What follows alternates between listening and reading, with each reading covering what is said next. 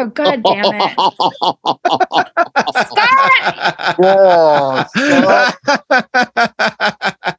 it was bound to happen eventually. This show is a little different, Man, and we had I like, actually had a legitimate question for once I in my know, I life. know. Now we we, we can recreate every, Oh my god.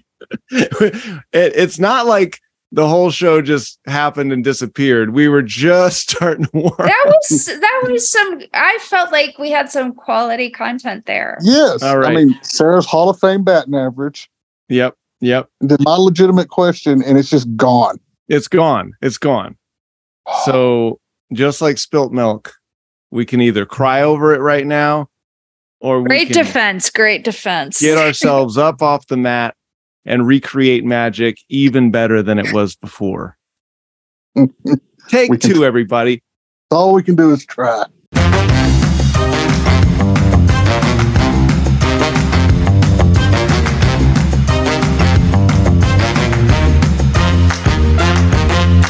Hey, everybody, welcome to another episode of Astro Detectives. Uh, we had a mishap and we didn't record the first 10 minutes last time. So, this 10 minutes is going to be as close to the previous 10 minutes as possible because they're fresh on our mind. And even Uh-huh. though this intro that I'm saying right now is completely different and it wasn't in the last version that we lost, everything from here on out, we're going to recreate that magic. So, uh, Sarah, it's good to see you again here for this retraced episode. We uh, we have Karl um, in the waiting room again, and uh, we're going to bring him out because he's our special guest for this episode. He was our first this guest. is th- this is already not off to the same magical start that it was 10 He's- minutes ago. He's been a long time listener. He is married to the ninth guest, and the eleventh guest is a friend who was at his pool party recently. Um, so he's got a lot of insight in the show. So everybody can uh, stay tuned to Karl a little bit later on. We're going to bring him on. Uh, Sarah, in the meantime, how you doing? oh, Scott. Didn't you just ask me that? um, I'm doing all right. You know, uh, my average isn't as sparkly as I wanted it to be. Um, we're sitting at uh, 33% accuracy as of now. Um, it slipped from 40%. um, I have, we've done 15 investigations and I have gotten five right out of those 15. So, um, not really what I was hoping for, but this is a journey and I'm learning. And each episode has, I've learned something new. And so you can't put a price tag on that. That's Um, a good way to look at it. yeah and so um you know i just i just strongly feel like i can't give up i got to keep doing this and um i think that's what's important is sticking it out and in the face of failure so that's what i'm going with All right. And um the last five episodes were particularly difficult for you. they were Um, scott So we're going to be recapping those since this is the this is the episode 11 through episode 15 recap. Um we're going to get into that a little bit later, but first do you want to do you want to take a little break and then uh, come back with Carl and uh, see what everything's like from the guest perspective? Sure let's do that let's take right. a break We'll be we'll be back right after this everybody. Welcome back everybody. We are um we're joined now with the first guest from Astro Detectives. That seems like a long long time ago. Um 15 guests ago, we were joined by Karl who was willing to put it all out there and answer questions that were revealing to uh try and help Sarah guess between two charts. Karl, you didn't do Sarah any favors either because that one started with a loss. It it was the wrong chart. Um, are, are you here to apologize to Sarah?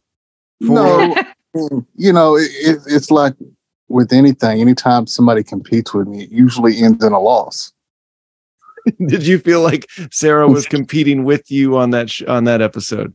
Absolutely. Oh boy. And if you look at it that way, then we're good. but Sarah said she's she's batting 33% right now. Like I said earlier, before you, you know, didn't record us and I had to take the Dodgers hat off. That's a Hall of Fame batting average right there. So Sarah's still good. Well, thank you, Karl. I appreciate your support. And I want to point out that uh, at some point, if uh, I think it was like a month ago or a little bit ago, you texted Scott and I, and you said that you're enjoying the podcast, and you said, I'm Team Sarah. Absolutely. And I feel like that may have caught us off guard and maybe have stung Scott a little bit. So, can you just explain this comment? I want to say, and I can't remember the exact episode I was listening to, but uh, oh, actually, I don't remember the guest, but I do remember Scott talking about bathroom breaks and throwing me under the bus. Oh, so so I decided, okay, I'm Team Sarah. I don't remember this at all. Oh, like she's a little nicer to me than Scott. Oh, it was. I'm sure it was something about um, how when when Sarah takes a bathroom break on the show, you can't hear it during the episode. And Oh. when Karl and I are podcasting, we could be having a serious discussion about politics, um, and then suddenly you realize he's peeing. And I thought you would. I thought call. you and the audience would find that charming, and I think the audience did. But I did not in any way mean to ruffle your feathers, Karl if, Oh. if anything, it was a it was a endearment. It came from a, a good place. Okay. I'll take that into consideration. Um, so would you write? Would and are you still Team Sarah? Did I just win you back over? Close. I see the Dodger hat has gone back on. So The Dodger hat is sign. back on. We'll we'll see how how it is after you know the Los Angeles trip for me and how you wine and dine me. now, Which uh, I'm also Scott trying to convince Sarah to join us on that trip. There you go. yes, We'll see if she comes along. Wewe'll well, get to- I can't to- wine and dine you too much because that would, you know, I can't influence your vote in that way. There, we have journalistic standards that we have to keep on this podcast, and as much as I would love to pay for everything to win mm-hmm. over your vote, I would love for you to pay for everything too. right, all right, but you know what? Just for ethics, I won't be able to because then we would lose a lot of credibility with our lo- if, with our listeners if we Yeah. like, you almost under- called our listeners losers. yeah, yeah. That's not winning many people over. Sarah just want a lot more support. Yeah. wins and losses and listen, oh boy um, Karl, Yes, ma'am. so you're team Sarah, but you're not necessarily team astrology. Why is that? Well, before you know, Scott didn't record us. Y'all were talking about the science behind it, trying to recreate this here. Thank you. It's been around for, I think you said, four thousand years. Shouldn't science have caught up to it by now? Yeah. So, okay. Here's the thing. So there, there are there's Indian astrology, there's uh, Chinese astrology, but the the astrology that I practice, uh, that most people here in the U.S. practice, is Western astrology, and Western astrology has been around for four thousand years. It started in. Uh, they're not exactly sure if it started in one place and migrated or if it started in two places at the same time, but Mesopotamia and Egypt. Um, they the astrologers were astronomers back then. They were the same people, and they started recording the movements of the stars and their observations. You know, um, things like you know the an eclipse would happen and a king would die. You know, things like that.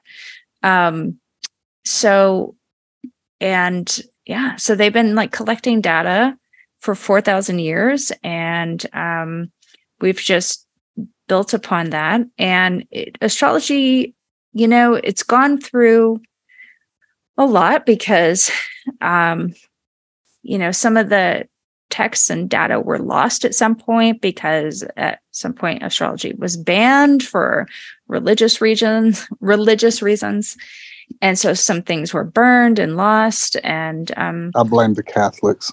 yeah i think it was uh the yeah roman catholics or something like that Mhm. I, I need to study up on my history um but yeah so it's been around that long and it has gone through a revival um here in the last uh like 50 years and even more so in the last 10 15 years and so um yeah and uh, the reason i think science hasn't caught up to it I'm sorry. I'm going to have to. can, can you just just let, let me just finish my statement because this is what this is the science question has it hasn't proven itself to science. this The is what Karl asked. Catch up with astrology. Okay. Well, it doesn't, science doesn't understand astrology. And, and this has happened, you know, there are things now that we understand scientifically that two, three, four hundred years ago, a thousand years ago, science couldn't explain then. You know, it, it was unexplainable because it just didn't understand it then.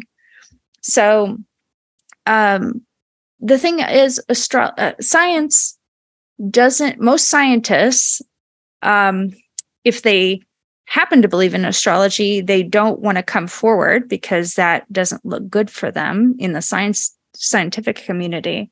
And so i think largely the scientific community just doesn't even want to they're not even interested in it which i think is unfortunate. Like why wouldn't you want to just i mean isn't that what science is? You just like try something out and investigate it, but they don't want to because they think that makes them look bad. And they think it's I would like to know how many quote unquote scientists or who these these people are that are in the scientific community that don't want to or how you would even know who where is that coming from that there's a bunch of scientists that don't want to come out as astrologers Well, this day and age, everybody's a scientist. well, yeah, but I wasn't prepared to answer that question. So I would have to do some research on that. But I, I've heard that. Well, I think your answer was great, to be honest. I Well, mean, thank you. you're right.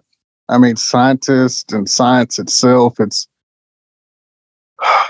to me, it's like they have to have facts and nothing but facts before they want to come forward. And if they don't have those facts, they're not going to want to come forward because does it make them look less smart or it's Well, going to have people looking at them in different light And one thing that question their work and other studies that they're in. Yeah. And I think, and I uh, will credit the astrology podcast with this. Um, they were talking about how, um, you know, they were reflecting on this debate between astrology and the scientific community. And a lot of the scientific community treats uh, science as a stand in for the truth, and it's the only truth. And I don't think that makes sense because science is discovering new things all the time, you know, wherever it's putting its energy into. Um, there are scientific discoveries going on all the time. So I just don't think that they care to uh, do any scientific research or studies on astrology. I think one or two has been done, but I don't think they've been done very well. And because the results of those were not in astrology's favor No, I I honestly impartially am saying I don't think I think there's only one study I can think of. And then at the same time, it I think that um it's not always like people who are the thing is like you also have to understand astrology to be able to experiment with it. And a lot of people, especially in the science community, aren't willing to spend time learning it to be able to study it. So that's my answer to that. I just Yeah. don't think that science has done enough investigating of it and they don't care to. And so how the hell that would they know if it's real or not? but the people just- studying it can't do anything to prove it so it's hard to say like here's like like to karl's point everybody can do science like you can test something you don't have to be a person in a lab coat walking around doing scientific experiments left and right. Like there's a huge astrology community and any one of them can do tests and try to like put it like put it up to the scientific method or some way of testing or proving astrology, which is actually what we set up this podcast to do. Yeah, is- I think we're actually doing a great experiment here. Um, but to your point, what you were saying is like why in astrology it is a phenomenon, but in astrology, What's the phenomenon? I guess when people say astrology is a phenomenon, it means that there's something happening that you can't explain, right? And the thing that's happening is what I think is debatable because people are saying, well, I can tell so much about a person by just looking at their birth chart, or I can tell you events have happened by where the planets were. But I don't think they do. And so there's not really I a know you don't think so, but I- that I is think- because to me, but that's from about, a- how much have you studied it? But That's how do you how do you study the whether the phenomenon is real if you can't even like show that there is a phenomenon to begin with? I, I think you can, but you have to be willing to have patience and sit down and understand it. Like uh, it's just like it's like the weather. You like if you didn't understand how meteorology could exist, you know, Eh, like say a thousand years ago, they wouldn't have understood that. Maybe I don't know. Right, but they would say like the phenomenon that I can explain is that I can predict when sunny days are going to happen or cloudy days are To gonna happen. hundred percent accuracy, not Hey, we- always. Well, yeah, we're setting to 80% for this podcast. I know. Obviously things happen. right. And so and the weather, you know, is constantly changing, but you, now you can pretty much tell that there's rain coming. Like sometimes it's a few hours off or sometimes even a day or you know, you can see that the the area north of you got Yes, the rain and it wasn't I know. it wasn't and I'm you. saying so it's like very predictable. It's it's very easy to prove itself. uh, it's yeah, and I'm saying astrology is very predictable, and it is there is a correlation, a very strong correlation, but like I feel like you're just basing it off what I'm able to do. I mean, are you outside of this, like f- listening to what all the astrology forecasts and then waiting to see if any of that stuff come? I, I'm just, I'm not trying to like be condescending or anything. I'm just saying, like, literally, you have to be in a science mindset. Like, you have to, like, investigate it with an open mind and not just already decide this can't exist. And I think you're doing that through this podcast. And I appreciate that. I'm just saying, like, there's a whole world outside of this experiment that Right, I feel like you're discounting. Well, this was a, a sort of set area of astrology that we could we could investigate with. We could do a little experiment with birth charts and people's per- personalities. And if astrology was really showing the difference between two people and looking at a birth chart could really help you determine, oh, this person is definitely not like this. They're much more like this. Then other areas of astrology, I would I like would create it would create much more curiosity into looking into the other areas of astrology. Like, Right. oh, okay, well, what does it say about Right. this year or this month or what um, what are the predictions of it? But it's not so much doing that with Well, the birth but, charts. But, but Scott, it's all contingent on my level of skill. You know, like if, if we were doing this with a doctor and a doctor was looking at two different x-rays and trying to match it to the the patient, the doctor is going to have to have some skill and experience. They can't just be straight out of med school and, you know, just because they may have struggle in the beginning doesn't mean it's that the science or phenomena or whatever isn't real or that there isn't something happening there. but so if they're out of med school, they can still like maybe diagnose them more than Scott, 50-50. you're you're If missing you're, two- you're mi- no, you're missing the point. you're missing Sarah the makes a great point because experience is key Yeah, that's in, what in any say. field.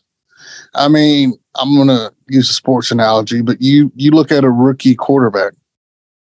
Okay, he's not going to be near as strong as he is versus 10 to 15 years into the league because by that point he's experienced just about everything they can throw at. him.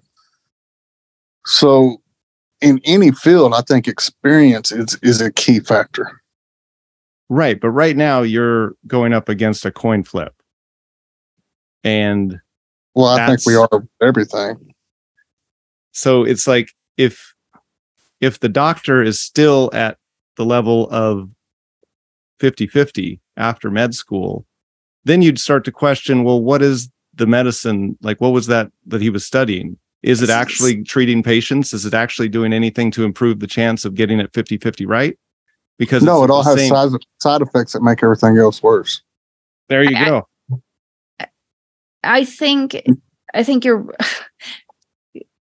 well I I think, you know what I, i'm saying I think, right? I think I'm trying to illustrate it, and I think you're like just kind of distorting the analogy. I'm just saying, like, kind of like what Karl was saying, that experience is key.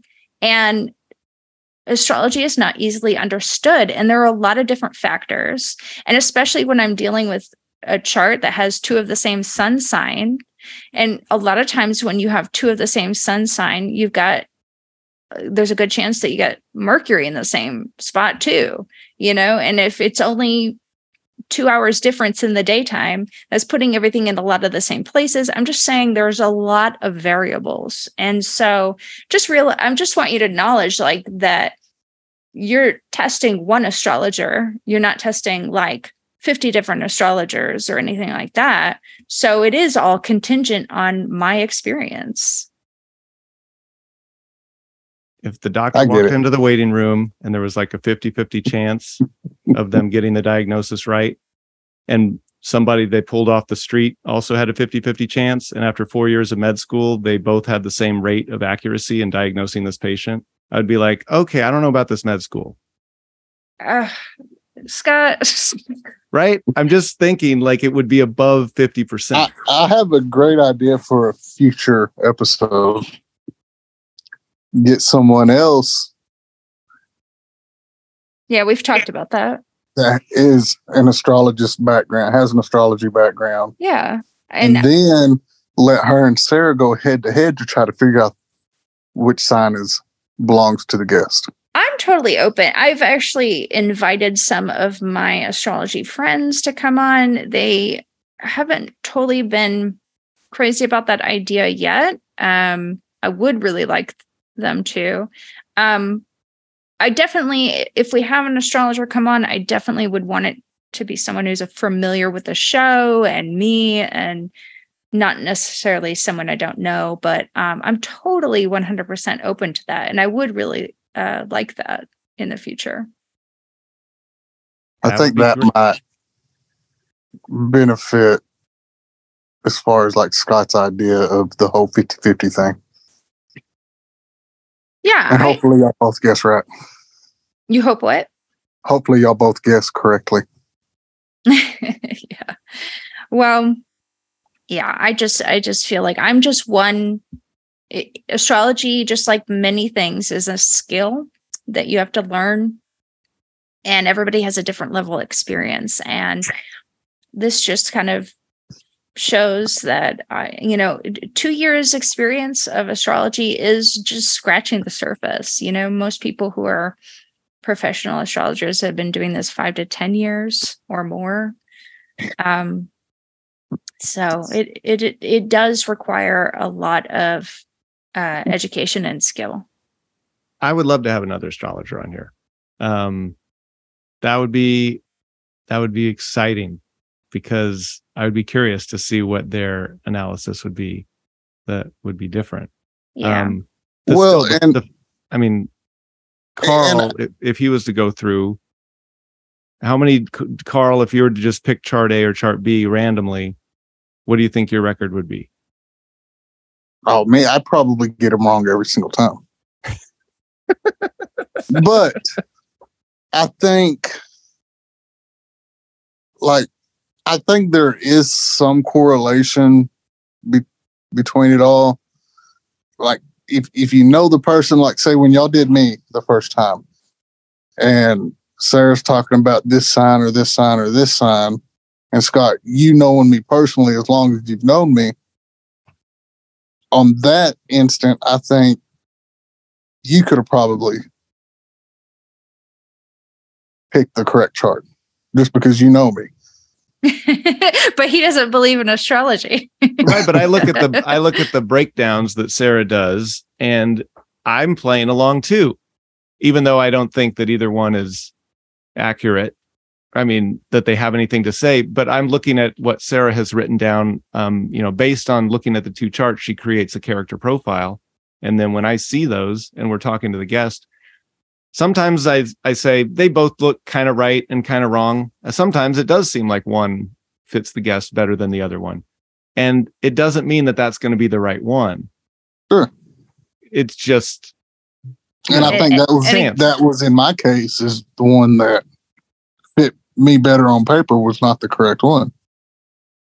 Right, but then we when when we did retrace, Sarah was you know making the case for why the right one was the right one. Yeah. Right.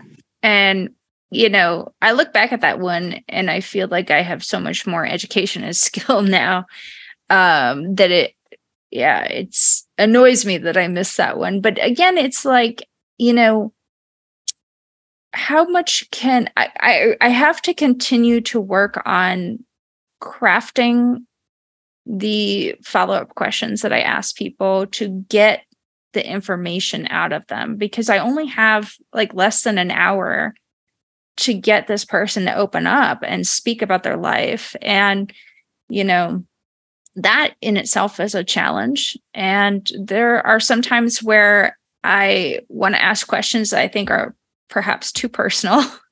and um, so it's like I have to, I, okay, I have to steer clear of that. Um, there's just a, a whole uh, bunch of variables. Make them answer. I don't. I see. I still don't feel personally. I don't feel like I still feel like this can be done, but I feel like it's going to take me longer than I thought at the start to do it because uh, it's complicated. um, yeah. So, but just channel your inner Oprah Winfrey and don't worry about hurting people's feelings or just ask them. I mean, well, get over. There's some there's some really uh, scandalous private stuff that stands out in some of these charts mm. to me that um, I don't. In Jerry Springer. yeah. Um, you know, Karl, I sent you and uh, Marissa a kind of a write up of your astrology and human design. What was your uh, takeaway from that? Did did any of that resonate with you? I don't honestly. I don't even believe I looked at. I think you sent it to Marissa. I sent it to the both of you, and you responded, and you said thank you. well, she does. Oh, well, yeah. That doesn't mean I looked at it. I don't know. I'd have to go back and look at it and then have that opinion again. Are you? Do you feel like you're back on the hot seat, Karl? Did yes. you or did you not open the email and look at the contents? I feel like I'm in a few good men, and Tom Cruise is nailing me. You know, um, in a non-sexual way. It's interesting, Karl, because you um your podcast with Scott, the Scott and Karl show, where you guys discuss politics glad that's that's another. We're, we're gonna have to bring that back because uh, some big politics is just around the corner. I well, agree. I think you'd be surprised about my new pick. All well, right. my question for you is: that's another situation where it's like it's. I mean, it's another f- podcast where the format is kind of a debate. And sure. so, do you ever feel like, um, you know, tensions arise when you guys are trying to all the time. Oh really? All the time. I, I believe like- you i believe you can go back and listen to a few of those episodes where i'm like yelling at scott to just shut up for a second let me talk. Does that really happen?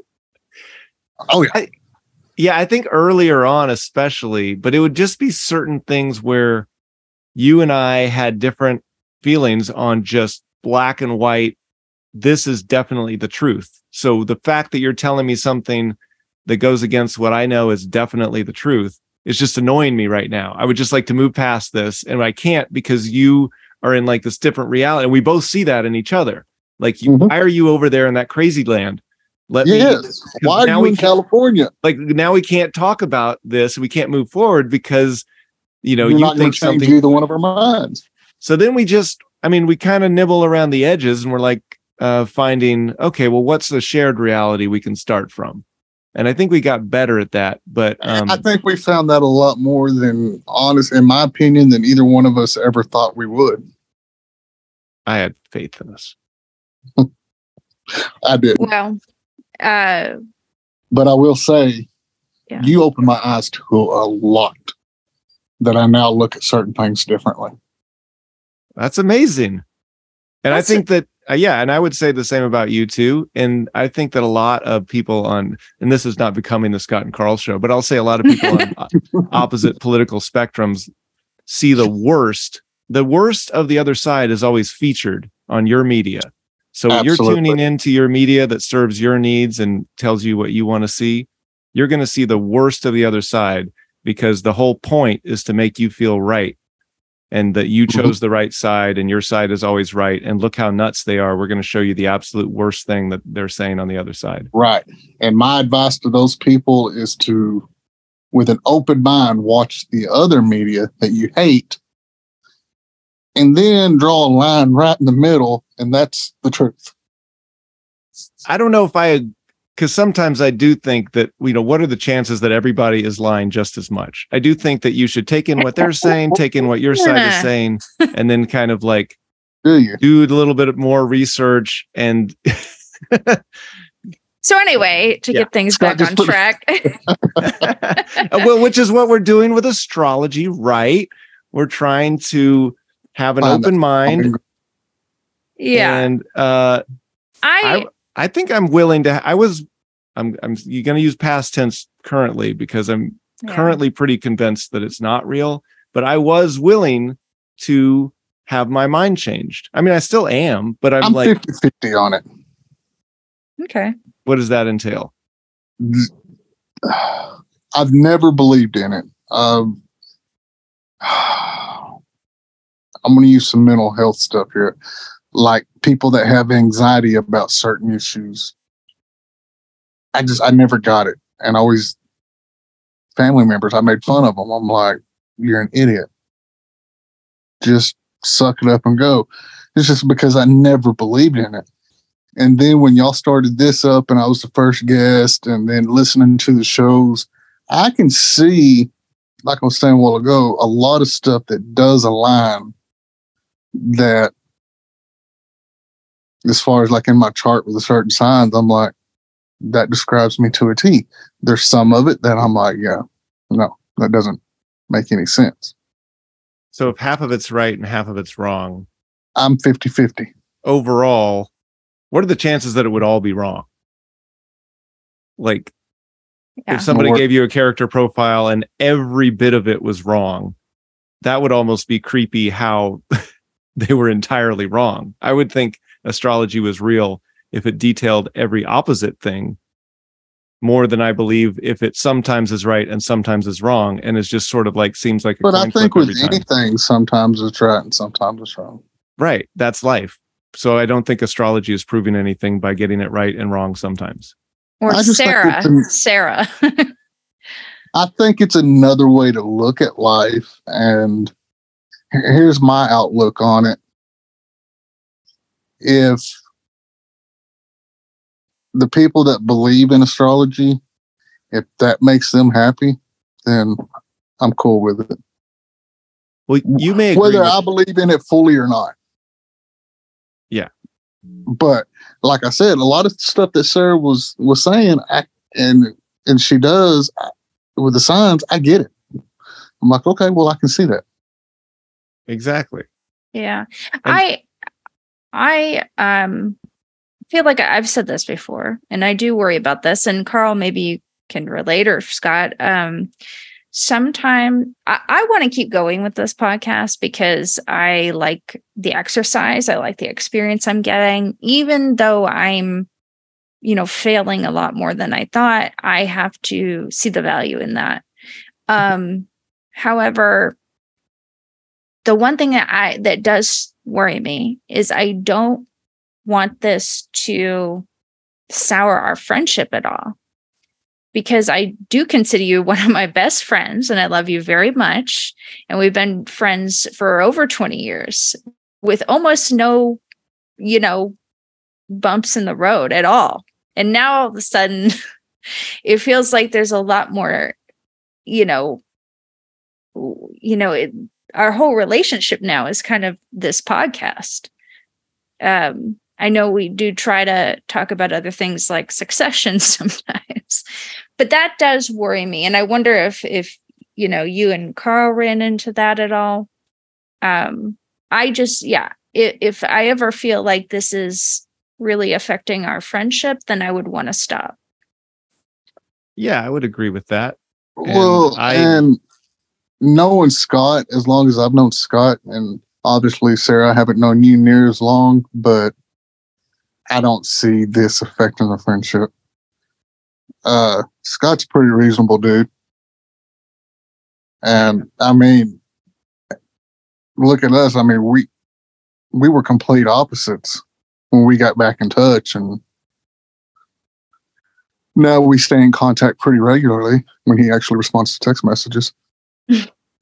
but uh no, I don't, click, I, I, I don't click on I don't click on TikToks, but that's the only thing. Why? When uh, I, when I send great TikToks. Karl, you can send me some TikToks. Great ones. There you go. I'll send you some great ones, Sarah. Excellent.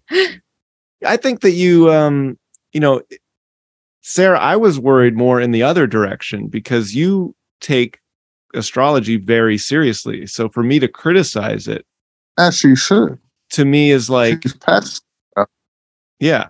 So I, you know, I'm I'm not going to be like offended or hurt that you believe in astrology, but when I voice my opinions on astrology, I don't want that to hurt you you know and that there's that's to me the area of the friendship that i wouldn't want you know to yeah to damage is that this thing that's very important to you you know astrology is not important to me it's it's fun to talk about i think it's it's a great like breakdown of psychology and just personality traits and i find it you know really interesting but i don't believe that the stars are you know dictating certain events and people's behaviors um, but it's fun to talk about. But when I voice that, you know, just like if I, you know, anything, when somebody deeply believes in something, having people contradict that to me can can come across as hurtful. So I definitely want to watch my language around it to be respectful, but still like stand up for what I do actually believe in or and don't believe in. Yeah. I and I guess that's sort of the same with me with me and Karl too. I think that's where both of us was coming from politically, um, and willing to change our minds, like trying to to set up the other person to um, see certain aspects a little differently. And I will say, Sarah, I do see astrology differently, and maybe this. I mean, I'll let you respond to what I was going to say, but maybe that speaks to the podcast um, that I listened to recently that had an astrologer, two astrologers debating. That one was, of which one of which I agree with. And so I don't think I would have said that uh, before we started doing this podcast. And just to say, that was uh, an episode of the astrology podcast with Sam Reynolds and Chris Brennan discussing Sam Reynolds' appearance on Bill Nye Saves the World, which, um, yeah, we don't have to get back into that, but um, what the, the and and um yeah so i feel like i get i get worked up and frustrated because sometimes i can't articulate myself very well and so sometimes that frustration comes out when i um can't say thing you know I, I've, I've always felt like i'm a better judge or jury than a lawyer. like it's really hard for me to um, make a case for something.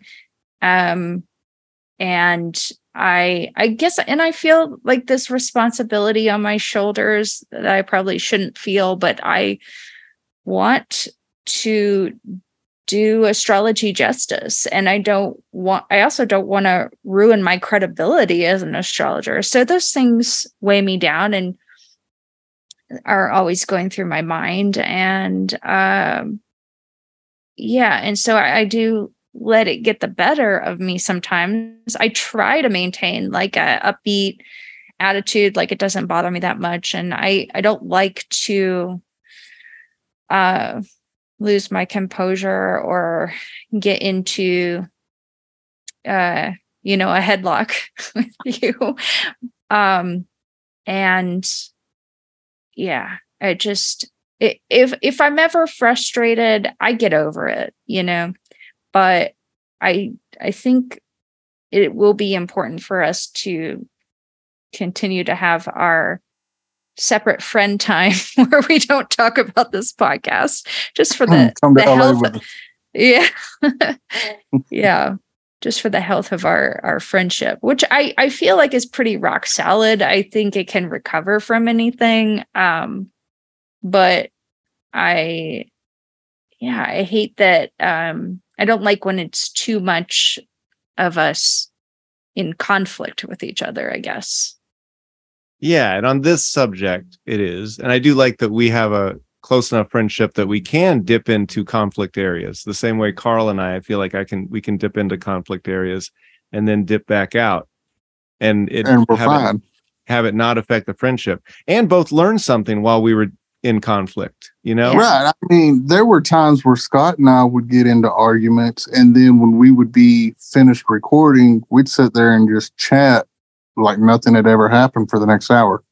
I mean, yeah. I think I understand what both of y'all are saying. I think in, in, that aspect of it, you just have to trust your friendship, have a short memory, know that y'all do love each other, and nothing's personal. Yeah, and I I don't to be honest, I don't like um outside of this podcast, I don't debate people on religion or politics. I, I honestly don't like to do that. I believe that uh, it's hard to change someone's mind and they have their beliefs and just, you know, that's fine. They everybody everybody can have their own beliefs. Um, but this is a unique atmosphere because, you know, Scott and I are doing a show here and and that is the nature of the show is to debate whether astrology is real or not. So it's definitely kind of um foreign to me to um be so and, yeah and maybe that's why like i uh get so frustrated sometimes is because i'm not really used to um challenging other people's beliefs or having my beliefs challenged you know um, sure. well and one thing i think that sets this show apart is that I don't think we're setting out to debate whether astrology is real. We're setting out to test it. And because nobody really wants to listen to us, you know, just argue as we're doing now, a little bit of you back and forth. But normally the episode is just like we're we're gonna assume astrology is real and we're gonna give the two charts and let it, you know, let's let's prove it or let's test it. And whether or not Sarah and I sit there and go like, I think it is real. I think it's not real. I think it's real because of this. I don't think it's real because of this. That is isn't really what we've set out to do because I think there's a bunch of shows, uh, including political shows, where all they do is just go back and forth and say, this is why I do, this is why I don't. And we're trying to create a format where we can actually provide some new information. And we have, I think, provided new information. Sarah, this is more difficult than you thought it would be. And I feel like a lot of astrologers, you've had at least one friend say it's more difficult than she thought it would be mm-hmm. to pick the right chart. And that's like usable information that I think comes from us doing an actual experiment. You can say that like it's not incorporating everything and, you know, it's difficult for these other reasons, but it is at least generating some new information. Yeah, it's it's difficult for a number of reasons. Um, you know, you're relying on someone to be vulnerable and open up and to also have insight on themselves. And um, and then you know, there's a lot of variables with what two charts you have. Do they have too much in common? Uh, is that going to make it and sometimes that is the case and sometimes it's just that my not quite seeing something or not totally understanding something. But um, again, I just have to embrace those failures, not let them discourage me. And, you know, I, I can honestly say from each episode, I have learned something valuable um, that you could only learn through experience, I think. Well, speaking of the experience, should we get into some of these uh, previous guests and Yeah. recapping? Yeah, them? I think so. I can bring one of them in if y'all want me to. well, Well- she she was in our uh, previous retraced. Oh. But we would love to have her feedback anyway, maybe at the end. Because I think she is team astrology, right? I'm not sure. I think so. Yeah. I know Well, Dana was Yeah. is. Well, all right, let's get into it. So, And that's actually who the first guest was of this five five guests. Episode eleven was Dana from San Angelo, friends with Karl and Marissa. she was the Reiki hairdresser, which I could not stop t- telling everybody about. I think that's so exciting. And as soon as I can get out there, I would like to get a uh, my hair done by her. Well, And- come on. You, you you have a free place to stay anytime, sir. I, well, I will take you up on that for sure. Karl, can you tell us about the process of getting Dana on the show? Did you recommend it to her? And then she reached out. I recommended it to Marissa. So Dana, Marissa, and another one that lives here that Marissa grew up with, they usually at least once a month get to, to get together for a girls' night. And uh, I rem- recommended Dana. Like, told Marissa, I was like, you need to get Dana in touch with Scott and Sarah because she would be great for the show. and she was. Um, And I loved her episode. It was awesome. yeah. She's such a sweetheart. and she was the one out of these five that I actually got right. And I, you know, I just went back and looked at all the charts, and um, that one was just those charts could not have been more different. Um, her chart.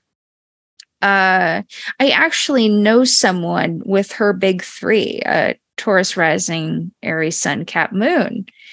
And that person believe it or not, is a hairdresser or was a hairdresser. And um, so I thought that was pretty fascinating. However, um, th- there was one thing that was different, and Dana had her uh, chart ruler, which is the planet that rules your rising sign, in uh, Aquarius. So I knew if she was a hairdresser or whatever she did, it would be something more innovative so I thought that was really fascinating. And that definitely was one of my favorite episodes to date, just because, uh, not just because I got it right, but I just thought she had such an interesting career. And um, yeah, I just thought it, it, she was really cool to talk to.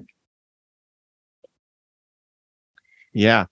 I don't, And- uh, And, I don't and have too much to add. yeah well and i was going to say so the other chart was someone who would be a leo rising with a gemini sun and a taurus moon which were definitely would have been a way more extroverted personality um and compared to her chart so that one i um you know i never want to say i'm confident when i'm just because I've been wrong so many times. But um, that one I felt like was um, those were very different, and I felt like I was uh, definitely knew what to to look for there. I, I wasn't feeling like oh these are too similar.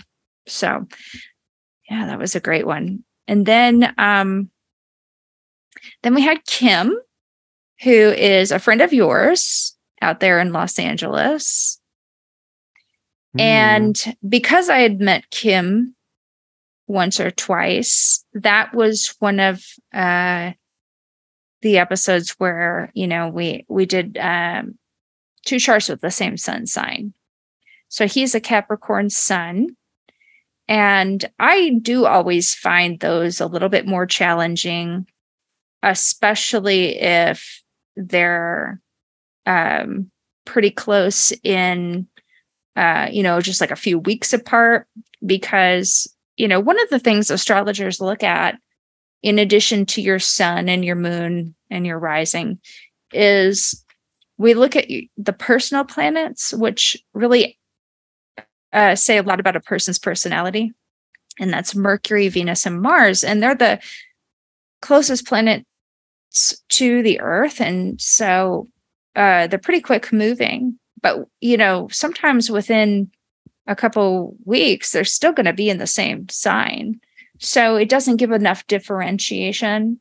Or, you know, like if I have two charts and they have the same, you know, Venus in the same sign, it uh, kind of eliminates a bunch of questions that I can ask about that. If you had um, to choose between which gives you more information, knowing the exact time of birth and therefore you know like the rising sign and some other specifics based on that, or if you just had two birth dates but they were like six months apart, which one is more useful? Well, like, the, time, uh, the time rising, is yeah, I guess an exact time but it's within the same month or has the same sun sign, or no time, but we know that what the birthdays are. So those planets are in very different positions anyway, regardless.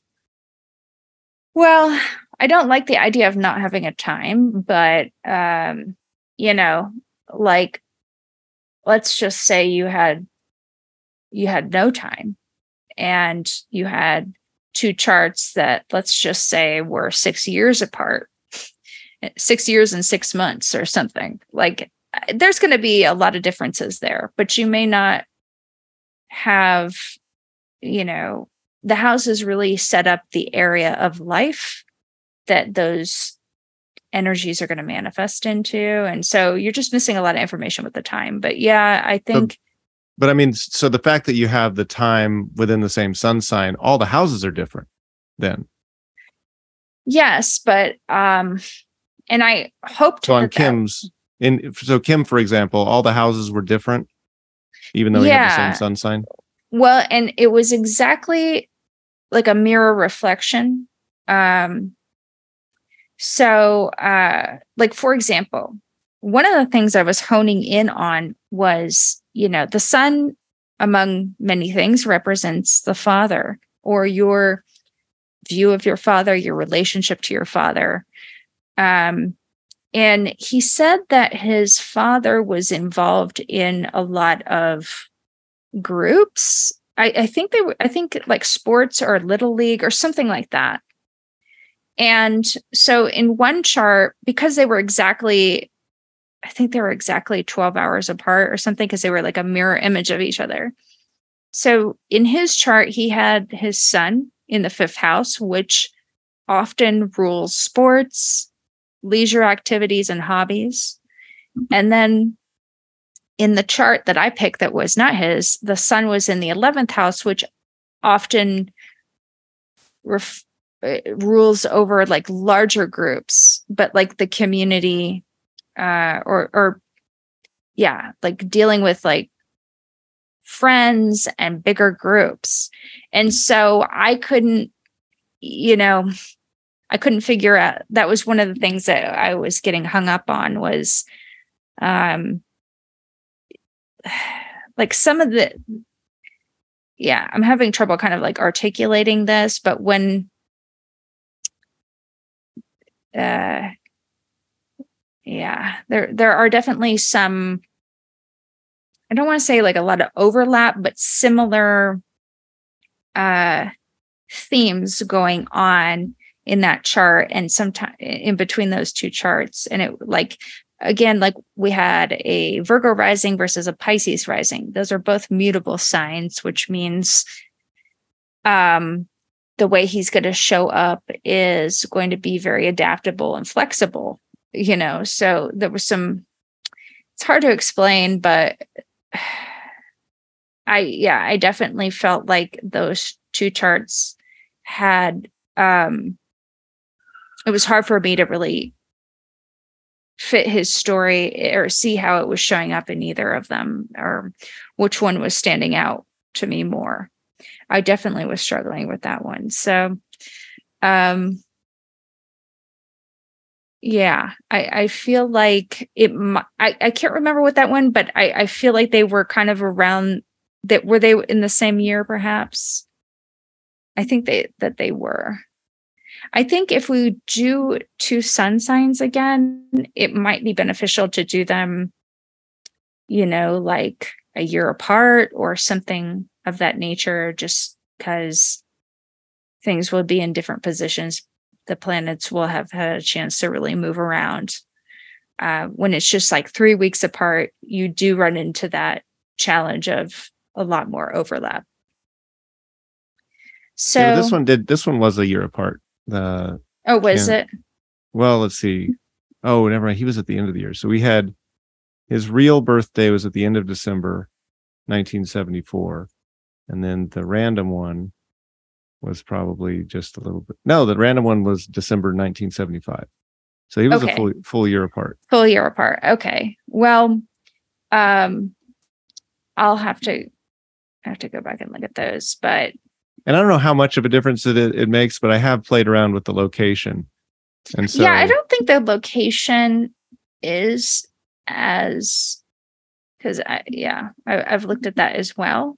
Um but uh you know another thing was um i was sensing you know he was talking about sports a lot. One chart had all of this activity in the fifth house which rules sports but also the other chart had a prominent placement in aries which is often associated with sports and physical activity. So sometimes it's just you're seeing it sh- that energy show up in a different way in both charts and it's hard to nail down which one it is you know? Because um, it could be both. It can be both is what i believe. I know i know that's what you believe scott. So um so kim yeah that was definitely a difficult one. Um karl did, did, you enjoy he, kim's or? I did. Do you remember which which one that was yes, that, that, was. I've enjoyed every single one of them that I've listened to. I really have. Oh, man, again, I just I, I think you two complement each other very, very well, and it doesn't matter what you two are talking about. I could get on board. okay. we need we need y'all make my drive times. Yes, y'all make my drive time so much easier. Oh, that's so nice to hear. I appreciate that. Sometimes I yeah, I I'm like I feel like I have to remember that there's an audience listening and I hope I'm like, oh gosh, I hope that wasn't um I hope that was entertaining. um Yeah, it always is. The one thing I wanted to say that was interesting about Kim in hindsight is he when he was talking about his mother, you know, of course I was like looking at his moon sign and trying to piece that together. But the the one thing that the first thing he said about his mom or the main thing is that she was just obsessed with organizing. And um you know in hindsight he's a virgo rising which is all about organizing. But i you know that kind of describes your childhood where i was just kind of more looking at is moon sign. So, anyway, I know that that's not going to win you over, Scott, but I just thought that was fascinating. um, yeah. So then, um, then there was Jeff, your uncle Jeff. We had a lot mm-hmm. of people um, from your life, Scott. We had. Well, yeah. When I'm when I'm picking when I'm picking the guests, then we're getting people from my life but I like I, I've enjoyed all the people from your life. Um, we had your uncle Jeff; he was great. Um, he was a sneaky little Scorpio. um, and uh, what, I guess what does that mean about Scorpios are sneaky? Oh, I guess I, I guess one. I mean, that's it's interesting, but I guess that's one descriptor that I wouldn't use for Jeff. Um, but our Scorpios typically, what what is that that a sun they're, sign Scorpio would? Yeah, Scorpios are they're strategic. They're very um, they tend to like their privacy. Um, they I don't know. I, I think if people who have Mars in Scorpio, I think they can like Carl. Um, I think they can be uh, a little sneaky, but that's not the only thing about them. I I was more just kind of saying that to have I was just having fun. So don't don't read into that too much. No, I do I do sometimes think the descriptors are interesting. And so if I hear one that doesn't fit a guest, it's almost like sometimes we gloss over the ones that don't fit guests and then we focus on the ones that do fit guests. So I do try to bring out the ones when I notice right. them where they don't fit. Well, see, that's the thing. Scorpio is an archetype and he has his sun in Scorpio. So if all of his planets and his rising sign were in Scorpio, he would probably be every single trait of Scorpio, but nobody is just their sun sign. You know, so they're going to be a blend of the different zodiac, but how that blend is derived is based on what you know, astrology is a system that has rules, you know, it's just there's a lot of them and it takes a long time to learn them all. Um, but uh, yeah, so I, I, no one's ever going to perfectly fit the archetype because they're a blend, a unique blend of the whole. Because there's not just twelve people, twelve types of people in the world.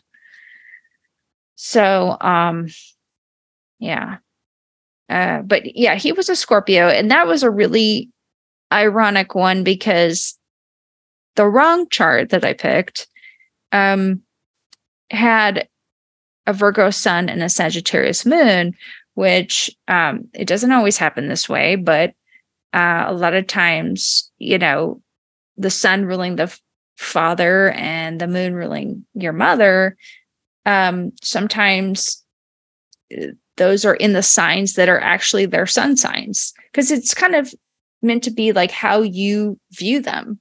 And so uh, it just so happened he had a Virgo father and a Sagittarius mother.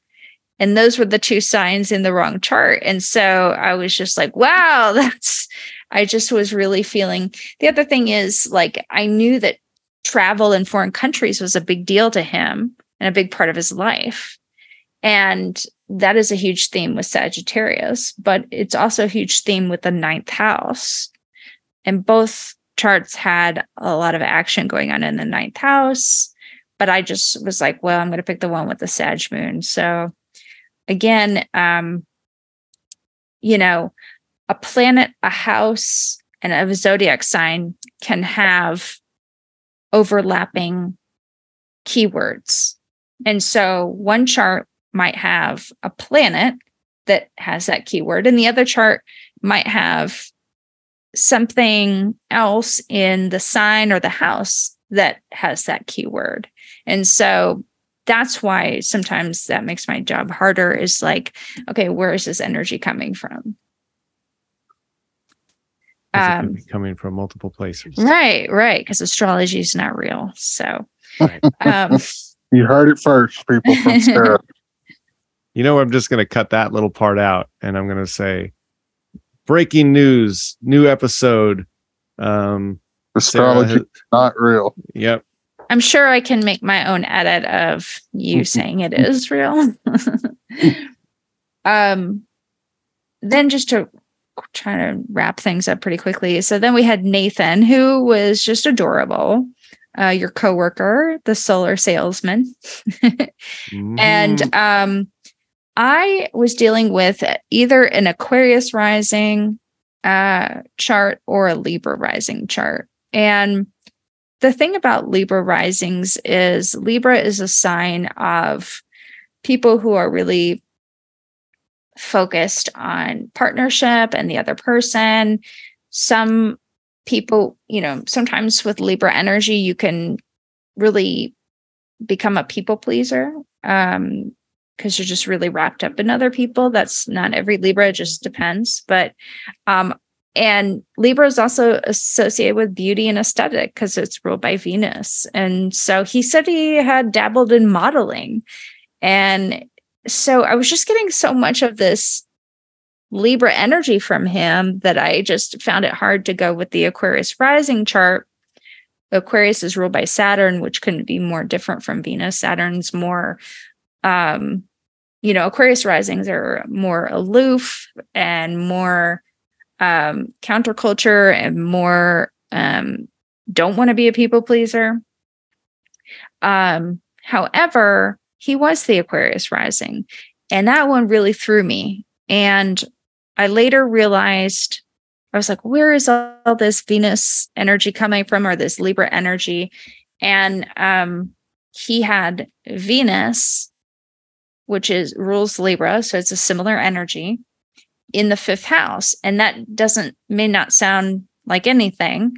Uh, I was really not looking at that. But when you have planets in the fifth house or the ninth house, they are, this is getting into aspects and a lot of the minutia of astrology, but those planets in the fifth and ninth can show up a lot more in your personality, just like they could if they're in the first house. So, um, you know, and the fifth house rules um, leisure activities, things that we do for fun. And so he had pursued modeling, but it hadn't necessarily turned into like his main focus. So, and what I thought was interesting is he was the chart that I nicknamed the realtor and he did dabble in real estate or was interested in real estate and and I totally ignored that. I feel like that happens sometimes where they actually are you know kind of with encore he was saying yes I am an empath yes I am these things yes I am romantic and I to- still like the evidence was there and I was looking away from it So um, that's what happened with Nathan. And then last but not least, we had. Karl, would you have bought solar panels from Nathan? No, Was really? Would you? Would you even buy them from me? probably not. Uh oh. Okay. Too much of an investment. I've already tried to go that route and I was shut Yeah. down. Well, if Nate, if you're listening, I went for the sale. I would have split it with you 50 50. Do, do y'all service Texas? of course, we're in 22 states and Texas has some amazing sun. I will buy a single panel from both you, Scott, and Nathan, just to be fair, as if, you know, like you're selling Girl Scout cookies. I'll buy a box from each of you. but just one because I don't really have anything I can do with it. Yeah. you can put it on the porch. Yeah. People walk by all the time and they think they're going to get away from us, uh, you know, because we're in the store and we're saying, Hey, would you be interested in, so, you know, exploring solar possibilities on your roof? And they say, Oh, I'm not from here. Like that's going to get him off the hook. And just like Karl was like, Well, I live in Texas. I'm like, Whoa, whoa, whoa, slow down. We install in Texas. Come on back and tell me your address so I can see if your roof's going to work. If, Scott, if you personally come and install it, I'll buy it. You don't want me installing it. There are people who are good at that job, and it's not me. you know, I'll I'll buy one from each of you and I will put it um on the wall over my couch as avant-garde art. And that's what I'll do with it. That's beautiful because That's- the solar, brilliant. yeah, and the solar panel itself. Some people say, "Oh, I don't like the way they look on my roof," but I'm going to say, you know, interesting. You would say that. My friend in Dallas, she has one hanging above her fireplace. She thinks they're so beautiful. yeah. It's a work of art. Don't you want your roof to look like a work of art? Every time I drive around and I see someone with panels on their roof, I think of you, Scott. Thank you. the new pitch I've been working on um, is why don't you put your roof to work for you, generating some electricity? Look at your roof just sitting there, lazy, sitting around in the sun, not generating any electricity at all. Look at that freeloading roof on. you. I mean, not everybody has a roof like yours. So a lot of people can't do this. And your roof is just going to sit there soaking up that sun, basically heating up your house. Put some panels up there and put your roof to work. Uh, Do they let has- you get through that whole pitch? no, no, no, no. Have you sold any to Bill and Joanne yet? No, I'm not even sure their roof works. Metal roofs are tricky. They've got Yeah. enough area that they don't have to put it on the roof. They can just, you know, build a little spot out on the ground. And Well, I will say Sunrun only bought two minutes of airtime for the commercial break, but I will say uh, we only uns install on roofs at this moment. It's a- very rare exceptions do they put it on the ground, but because these are expensive investments and you don't want things just on mounts on the ground, you want them much sturdier on top of your house. I'll tell you what, when a couple years when we decide to build, we'll discuss this further. I, I think you should send some solar panels to your dad and stepmom on the ranch. And um, probably when you show up, you'll find that they made a little bridge for their pool or they made like a little uh, feed trough for the deer or the longhorns. It's a ta- it's a table for the deer to eat corn off of. yeah. Keep the corn clean.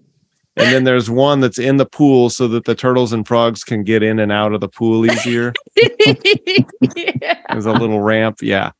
That's what the solar panels would be doing. Yeah. But you know what? Yeah.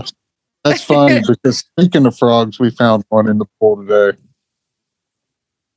Okay. what was his did he tell did he know what time he was born? Bringing it back around. He was yeah. dead. Okay. Oh, no, no. Well, if, if Sarah had looked at his transit, she would have known that when his time was coming. yeah, that's true. Well, Um, oh, yeah. Can you speak a little bit to transits? We incorporated them with um, Nate. And I don't know if we did on Jeff a little bit, but then, of course, our next guest, the, the last one of the five, Cheryl, which Karl didn't get to hear because it's not released yet. yeah. Um, how have how have transits played a part of these maybe last three, and then we can transition into getting into Cheryl.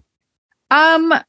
Sh- so okay, I think Nathan may have been the f- Jeff may have given me some transits, but I, I can't quite remember. Um, I think mainly Nathan had one transit um that he was able to give me a date for, which was when he got uh, employed at Sunrun. Um, and so just that one transit, I guess it didn't help me because I got that one wrong. Cheryl was uh, our last guest was um, nice enough to give me like four or five different dates to look at. The the one thing I'm I'm that is kind of cumbersome is uh, I mentioned this before. th- The charts I have are static; they're just a screenshot or an image. Um, if I had I, I again, I don't know how much more help this is going to give me, but um, it would be nice to have the charts loaded in astro.com so that I can pull them up and manipulate them and look at the transits without having to um you know compare the static chart to someone else who has uh you know basically what i'm doing now is if somebody has a taurus rising i find a Taurus rising that I already have in my uh Rolodex of charts. And I you know just look to see where the transits are on that chart. And I try and eyeball it by looking at the static chart. And it's kind of cumbersome to do it that way. Um but I I did spend a lot of time on Cheryl's trying to um look to see if I could see anything. And um you know, to be honest, I tran- transits is not necessarily uh, where I have most of my experience. It's not really something I um, have investigated far enough, um, but I do know a few things, and yeah, I, I just wasn't necessarily s- seeing getting more clear. I feel like I maybe got analysis paralysis, like I was just inundated with too much information.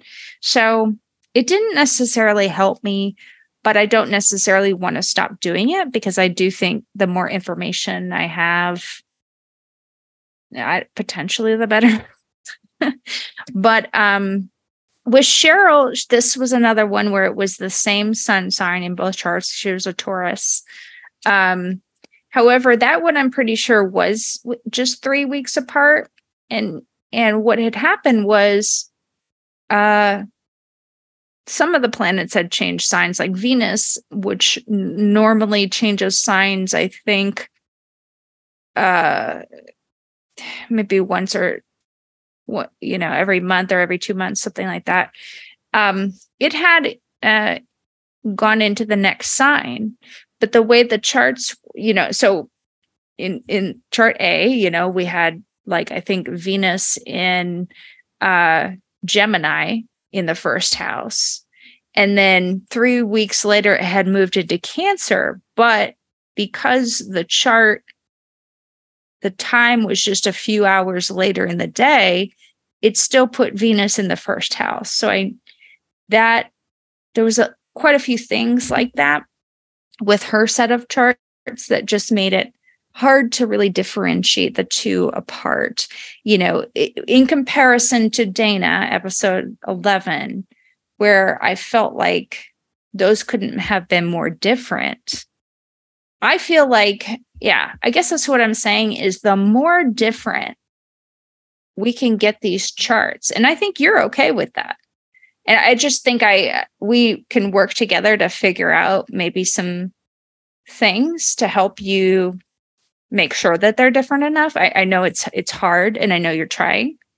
Um, well, to make yeah, to make every aspect unique and and different because there's just naturally going to be overlap. Yeah, it's not going to be yeah. everything, but the important things and maybe just helping you understand what is going to help me. Um I think all we can do is just, you know, all I can do is just trying to keep modifying my plan or re-strategizing and that's what uh mm. yeah that's what i don't want to yeah i guess i don't want to tinker too much because then i don't want it to become obvious but one what do you mean obvious been, one has been like constructed to be unlike this other so if, if one looks natural and this is an actual person's birthday and whatever and then i'm tinkering with one to make it the opposite of all of those other signs. Well, I don't. It's how would I know? Be, well, it's still going to be a date and a time, but I don't. I don't know Every, if it's like if it's going to stand out as being. Different. No, there there's no chart that hypothetically any chart could be a birth chart. I mean, well, anyone could be born at any time. They could be, but but I mean, people are born much more in the mornings and like late. No, you weren't. Yeah, but I mean, people in general. I'm not saying everybody. I'm saying the majority of people are born in the mornings and it's like induced labor. And you can look on like, this is part of the fun of, of doing these, you know, birth charts is like looking to see is there a time when the majority of people are born? And if I'm giving you like a 2 a.m. chart and I'm giving you this other person that was born at 10 a.m. And in general, like I know it wouldn't make a huge difference the first time, but if typically I'm always having to create this opposite chart mm-hmm. and it's consistently at weird times when people aren't typically born, I don't want to throw off the experiment for that reason. So, how many of our guests have had night births? That would take some work to mm-hmm. to do a little recap. Yeah, um, I feel like nowadays, people who are being born now often there you see a lot more of that.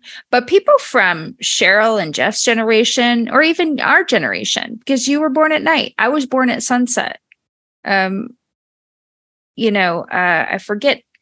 We have had some people who were born at night. Um, but there's like a 12 hour period where it's very unlikely that somebody is born. No, that's not, not true. From 8 p.m. to 8 a.m. Uh, statistically, it's much less likely somebody was born during those hours than the other eight. The yeah, other well, hours. I have plenty of examples of that though. But that I guess that's getting back to anecdotal evidence. Is like, yes, it exists. Yes, people have been born between 8 p.m. and 8 a.m.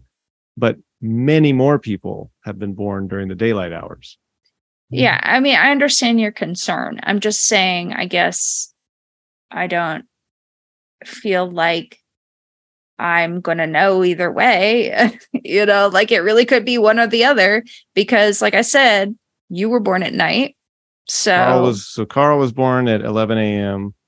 John was born. See, John is one. He was born at 1 30 in the morning. Yeah. Um, yeah. Yeah. So we have so had some one, guests. We have so, had, yeah, some. Yeah. So I'm never going to know if this is, you don't necessarily have to do it every time, but um, I'm just saying that it, it is beneficial for me. I, I mean, to have because when someone is born during the day, it makes their most challenging planet Mars. And when they're born at night, it makes Saturn their most challenging planet.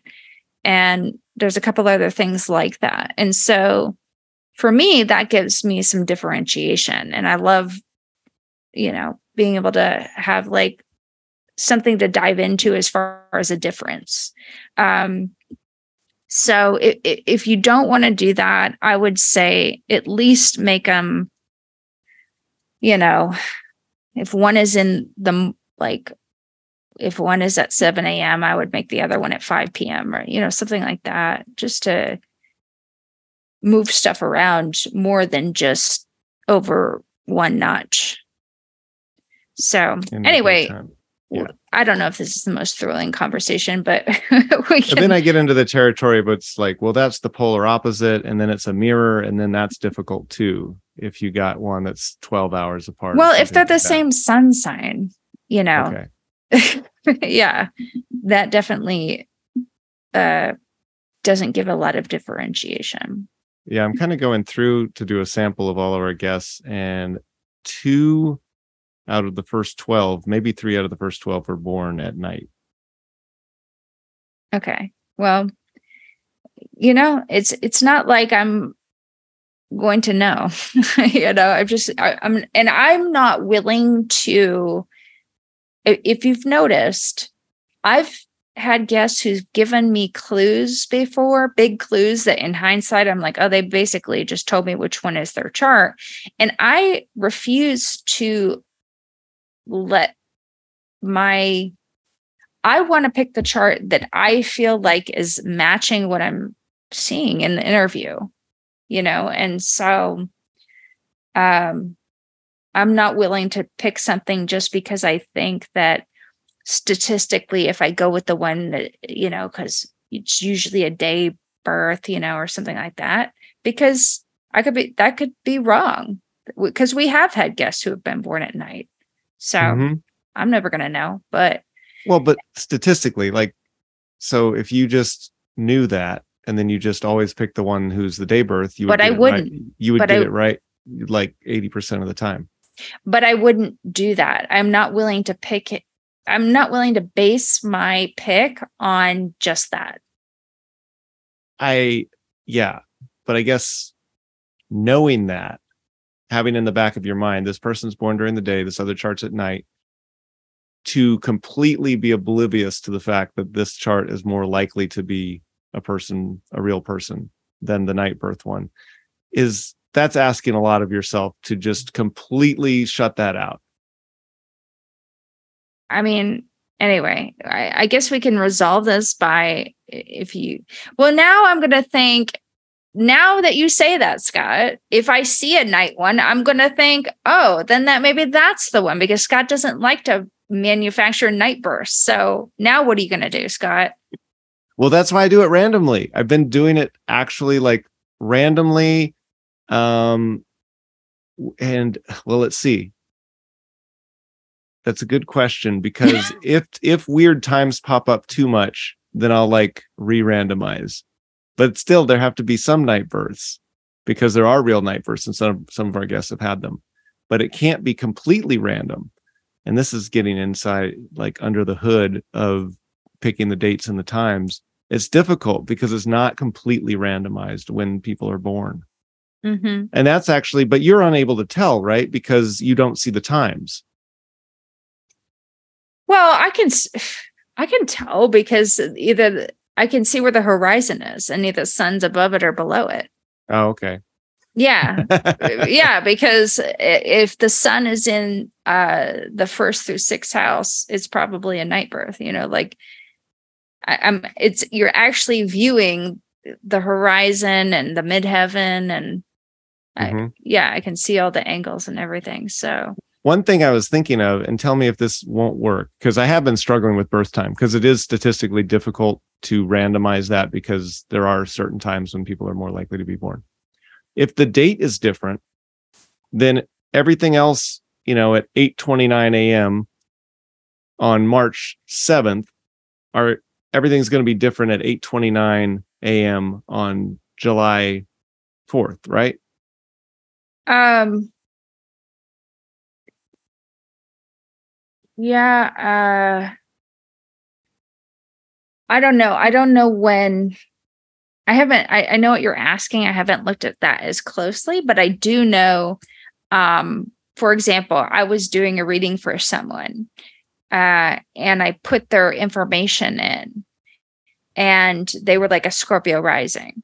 And um we after you know after after doing the reading for a little bit they we realized i had put in the wrong year i was 10 years off so i put it i corrected it and they were still a scorpio rising so sometimes the time But still the same date. It was the date It was the same. But not uh, but I 10 mean, I'll, years I'll later yeah, I'll still make sure it's a different rising sign because that's something that I've been considering to not. Then I could give you the whole. I could give you the time, and you could play around with both of them That's in why- time or whatever. yeah and i feel like now i don't know if you're willing to let me because if i had the time Mhm. then i could look at their human design but i i i feel like that is i feel like the show is about astrology and i'm not sure how i or you feel about that me looking at their human design chart um i don't know but we, we can talk about that more um Yeah. i guess maybe it would be a good time to wrap things up uh karl did you have any closing comments No, I actually don't. okay He's been sticking through this, uh, and I was trying. I was wondering if you know is is Karl still with us over there? I'm, you, I'm still here. have you learned much from this uh, inside experience of being behind the scenes of an episode? Yes, I learned that no matter what Sarah says, you still don't believe. well i feel like you probably knew that already I Yeah. feel like it's the opposite. I feel like no matter what I say or no matter what the results are, Sarah doesn't disbelieve. There's like zero chance that Sarah will change her mind. this is true. That that this is a definite and i i feel like that is bothersome to you scott and i i, I can sympathize with that. Um but i i believe in astrology. I just i honestly feel like it's just me as an astrologer i've got i am i'm uh, you know not as it's a skill that you learn even karl said that Mhm. But you're Experience Yeah. is key. what is? Experience. Mhm. Yeah. yeah. But you are setting out to prove astrology, which is a difficult feat. In the scientific method, scientists are trying to disprove the hypothesis. They're trying to poke holes in it. are they are they Yeah. trying Yeah. are they your, spending any time on it your peers in like when you're doing the scientific process and you come up with a theory and you say, I ran this test and it proves it. Then the scientific community says, Oh yeah. Well, let's rerun your test. We're going to run it, run those tests completely separately and see if we come to the same conclusion. And if we do, then it's proving itself. And everybody around is trying to poke holes in in what your claims are. yeah Um, I- i don't think the science community cares. I well, unless I think they would care if astrology had done like if there was a phenomenon for them to study. oh there is. But anyway well i okay so we're gonna do another five. And i don't want to jinx it i'm not going to make any predictions. I i at least hope i do better. I hope i at least get back up to 40% because 33% is pretty bad so. If we can get five out of five, we can be at fifty percent uh, for the twentieth episode. yeah no pressure but yeah i'll try. I'll try i mean that's always my goal is to get you know all of them Can we All have of. Karl play along and and guess a chart each episode too, and we'll see what his record is. yeah he can write Let's in do, the just show start start emailing me in. I will. I'll just ask Karl A or B. and you just Okay. tell me. You don't have to send me the charts. Just, I do, oh yeah, he can do it without the chart. Karl is such a master astrologer that he can he doesn't even have to look at the chart. No, just tell me their names. I'm like, okay, I got this. I just need a I just need a letter from you. I'll give you an episode number and you give me the letter. Perfect. Actually, we could run that experiment right now if we wanted to. Karl. Well, episode 1 was you, Karl. Which which chart do you think it was? A or B? I can't remember which one was me. I think it was A, wasn't it? Okay, you do No, it was remember B. It was B. no, it was A. You were that. No, right. it was A. Okay, so wait, wait, Karl, we have to do this seriously and we're going to keep count. no, Okay. no, we're not. This is. We're going to do a is- real real No, quick. we're not Karl, going to do this. Karl, A or B for you. You This you got is it not wrong. entertaining. Episode 2, Karl, A or B? A, You're correct. Episode 3, Karl, A or B? B. You are correct. Episode 4, Karl, A or B? B. You're correct again. Told. I'm a genius. you are Karl, or you maybe you're psychic. I do You have wanna some do it- do you wanna- Do you want to do episode 5? A. Sorry, No. you're incorrect. That was a real path of bees that we had there in a row. Um anyway, so you were Karl, you were 3 and 2 after 5 episodes. Pretty similar to Sarah's 2 and 3. You guys I'm thinking you're both going to end up at 50-50 if we went through 20 episodes. Uh, Alrighty, everybody else, you guys can play along too. The charts are all on the website, astrodetectivespod.com. Listen to the ep- episode, pause it, and make your own decisions. You know, play if- along. And if you'd like to support the show, we do have a Patreon where you can just look up Astro Detectives on Patreon and, And donate. Donate whatever dollar amount you wish. as long as it's a dollar amount or yes. Yeah. Uh, that yeah, that's it. Everybody, stop, li- stop listening. okay. That's our sign off. All right. Stop it. You Until- move on. Until on next next time. Uh, thanks, everybody. We really appreciate your listenership, and we hope you learned something from all of our bickering. Bye.